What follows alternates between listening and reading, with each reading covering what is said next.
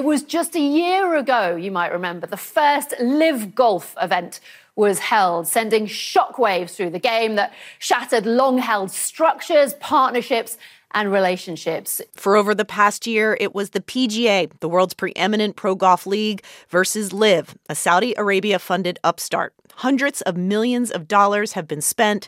There have been lawsuits and counter lawsuits, players leaving one league for the other. You were LIV Golf or you were not. But that may be changing. This week, the PGA joined forces with LIV Golf. The move would effectively combine the PGA's marketing power, TV contracts, and cultural footprint with Saudi financing. And Saudi's public investment fund governor, Yasser Al Rumayyan, would head their board of directors. The move has rocked the world of golf, where even players were kept in the dark, including PGA Tour winner Brendon Todd speaking to Golf Today. Yeah, I just happened to be on the shuttle ride back from the range and opened my email and saw the uh, letter from the commissioner safe to say we're all pretty surprised out here. While both organizations had a history of acrimony, the New Yorker's Zach Helfand told NPR the move makes sense. The Saudis wanted a golf tour, they wanted power and prestige, and they had a lot of money. And the PGA Tour was always happy to take a lot of money, and they had a golf tour to offer, and they had power and prestige to offer. So each side really had what the other wanted. Indeed, PIF Governor Yasser Al Rumayyan and PGA Tour Commissioner Jay Monahan look very cordial together speaking on CNBC. Here's Monahan. You know, there's been a lot of tension in our sport over the last couple of years. But what we're talking about today is coming together to unify the game of golf and to do so under one umbrella. Golf would be better off without them. Terry Strada is one of the deal's strongest critics. She chairs the group 9 11 Families United, which represents thousands of surviving family members of those killed in the September 11, 2001 attacks. Many of those family members are still engaged in long running litigation to hold the Saudi government responsible for the attacks.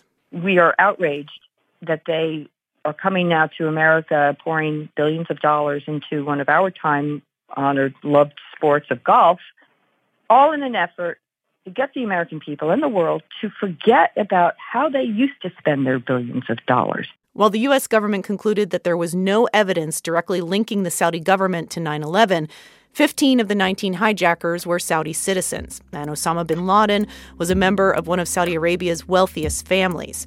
Strada calls the deal a blatant attempt at sports washing by the Saudis. It's outrageous that they now can just try cleansing their past, cleansing the blood off of their hands. Consider this.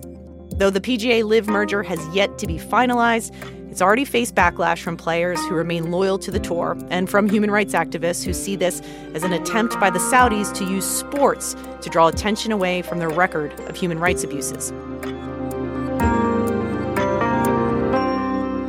From NPR, I'm Susan Davis.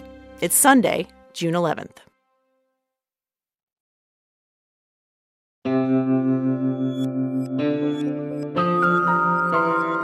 It's Consider This from NPR. Sally Jenkins is a sports columnist for The Washington Post. This week, she wrote a rather scathing takedown of the potential PGA LIV merger. We brought her into the studio to assess the deal for us, and I started by asking her if she saw the deal coming. Nobody did, including the PGA Tour players. Uh, it's it came together very, very quickly over about seven weeks in total utter secrecy, which is one of the things that I think is is making me very suspicious about the uh, legitimacy of this deal. Ultimately, it seems that money did drive the decision here. Your column that you wrote this week alleges as much as you just alluded to. Surely there's a lot of criticism about Saudi Arabia's human rights records, but do you think that this deal will ultimately hurt the image of the PGA? I think they're going to take a tremendous reputational hit. That's already happened. You know, Congress is none too happy. I don't think the Department of Justice is going to be very happy. But I think the, the main point is that the PGA Tour players are not happy. It's apparently running about 90% against. They are uh, absolutely livid that the commissioner kept them in the dark and conducted secret negotiations. And the deal, frankly, is very, very vague at this point. And it appears that three PGA Tour officials, members of the board of policy, may be getting some huge financial rewards out of this. You know, so yes, the Saudis have a lot of money, but who is that money really going to be benefiting? Do the players here have much power? I, you say they're angry, but is there much in their capability to do anything to stop it or prevent it from happening? Uh, they can do some things to stop it and prevent it from happening. They can start by demanding full disclosures about what the policy board members are getting out of this. What is Commissioner Jay Monahan's new compensation deal uh, by giving so much control to a single Saudi uh, financier, uh, Al Rumayyan? He uh, is going to sit as the chair of the board of this new entity if this thing comes off. Uh, why would the PGA Tour cede so much control to a single Saudi financier that they have been fighting with so vehemently for so many months? What happened? One of those PGA players, Rory McIlroy, he had been critical of players who had left and taken money from LIV. He said there should be consequences for players who left the PGA. But this is what he said after the deal was announced. Whether you like it or not, the PIF are going to keep spending money in golf. At least the PGA Tour now controls how that money is spent. You know, so I'd, you know, if you're thinking about some, you know, one of the biggest sovereign wealth funds in the world, would you rather have them as a partner or, the, or an enemy? Um, at the end of the day, money talks, and you'd rather have them as a partner. The PIF is, of course, referring to Saudi Arabia's Public Investment Fund. Your reaction to McIlroy's comments? I think he hasn't closely examined the terms of this deal, and I think that this is what he's being pitched by Jay Monahan, who's trying to mollify him. But if you examine just a little bit that the PGA has released so far, you find out that the PGA is not in control of the funds. The funds will be overseen by uh, the Saudis. They will be sitting as chairman of the board of this new entity. And not only that, but as chairman of a very, very small executive committee. So it's not clear at all that this is a partnership as opposed to having simply sold golf to the Saudi investment fund. A deal like this would have been unthinkable back in 2018 when the Western world was recoiling following the murder of journalist Jamal Khashoggi. U.S. intelligence concluded that murder was ordered by Saudi Crown Prince Mohammed bin Salman.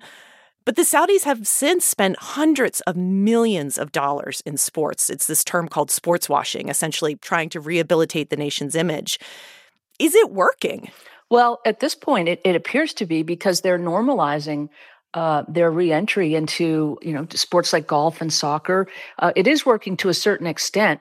The problem is that this deal goes so much farther than any of the other sports washing deals. This cedes an entire international global sport to one Saudi financier who is the direct financial arm of bin Salman, um, a murderer and a torturer uh, and a despot. You know, I had a book come out this week called The Right Call, which is a, a, examines how great athletes and coaches and organizations make decisions under pressure.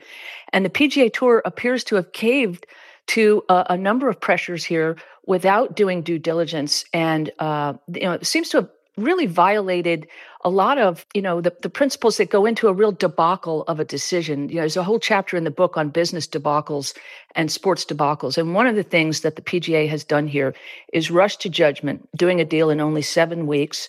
They're digging in and reinforcing you know some false narratives here that i think are going to come back to bite them especially with the players and they didn't uh, allow any real participation and vetting of this deal, which is the biggest no-no of all in doing a business deal. If you expect it to be a fail, you know, a success rather than a failure or even a total debacle, when you don't let your constituents participate in the deal, it leads to real disasters.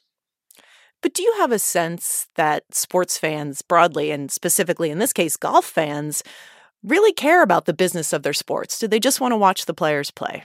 I think they do care about the business of golf. You know, there's a long intertwined history between golf and business. You know, if you look at Augusta National and you look at who the members are, uh, if you look at the people who watch the Masters, these are actually very, very business savvy people. It's the golf course is where a lot of American executives do their business. So I think that in this particular sport, the culture of the sport, I think it matters more than it might in some others, like say American football or uh, soccer. I think that that the the business savvy audience of golf sees what's happening here, is going to be examining the deal very closely, and I think the PGA uh, leadership is going to take real reputational hit from this, and probably is already feeling that there's going to be some more major division within the sport.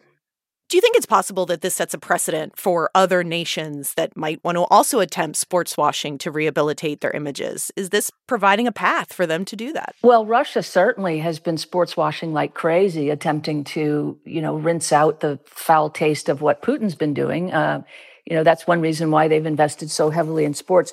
I will remark on something. You know, American money fled Russia uh, after they attacked Ukraine. So I would, there's a real danger here. This deal is only coming off because there is a very, very small group of power brokers who stand to uh, profit a great deal off this deal with the PGA.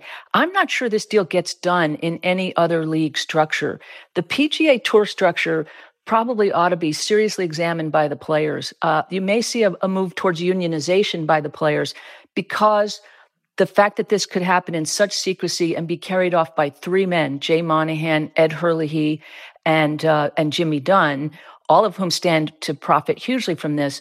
That's actually a very unusual setup within sports. Very few athletes are so lacking in power and would be held in such disregard by their uh, supposed government bodies. That was Sally Jenkins, a sports columnist for The Washington Post. Her new book is The Right Call What Sports Teach Us About Work and Life. While many people see LIV as a disruptor for the sport, Doug Greenberg, a writer for the sports news site Front Office Sports, says the Saudi backed league has actually been good for golf. It's really gotten people talking about the sport, you know, especially at the pro level, but um, I, I, think it's also gotten people interested in the recreational level as well.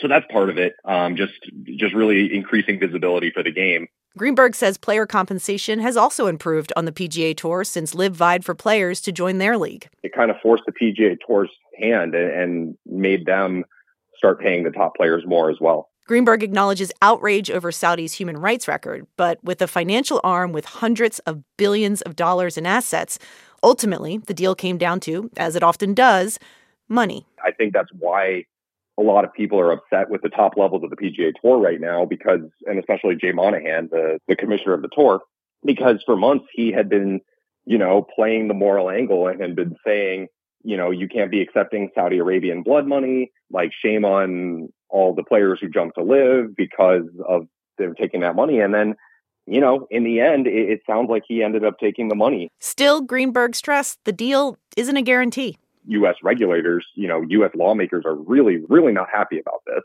especially with this idea of, of letting Saudi money into American pro sports, which is really the first time that that's happened. So the immediate reality is that this might not even happen. That was writer Doug Greenberg of Front Office Sports. NPR reached out to the PGA for comment on the criticisms of the deal with LIV Golf. They directed us to an interview Commissioner Jay Monahan gave to the Golf Channel last week. In that interview, he said the following As we sit here today, you know, I, I think I think it's important to you know to reiterate that um, I feel like the move that we've made and, and how we move forward is in the best interest of our sport. Monahan also says he regrets not communicating better with stakeholders in the deal, including the families of the 9 11 victims. Let's consider this from NPR. I'm Susan Davis.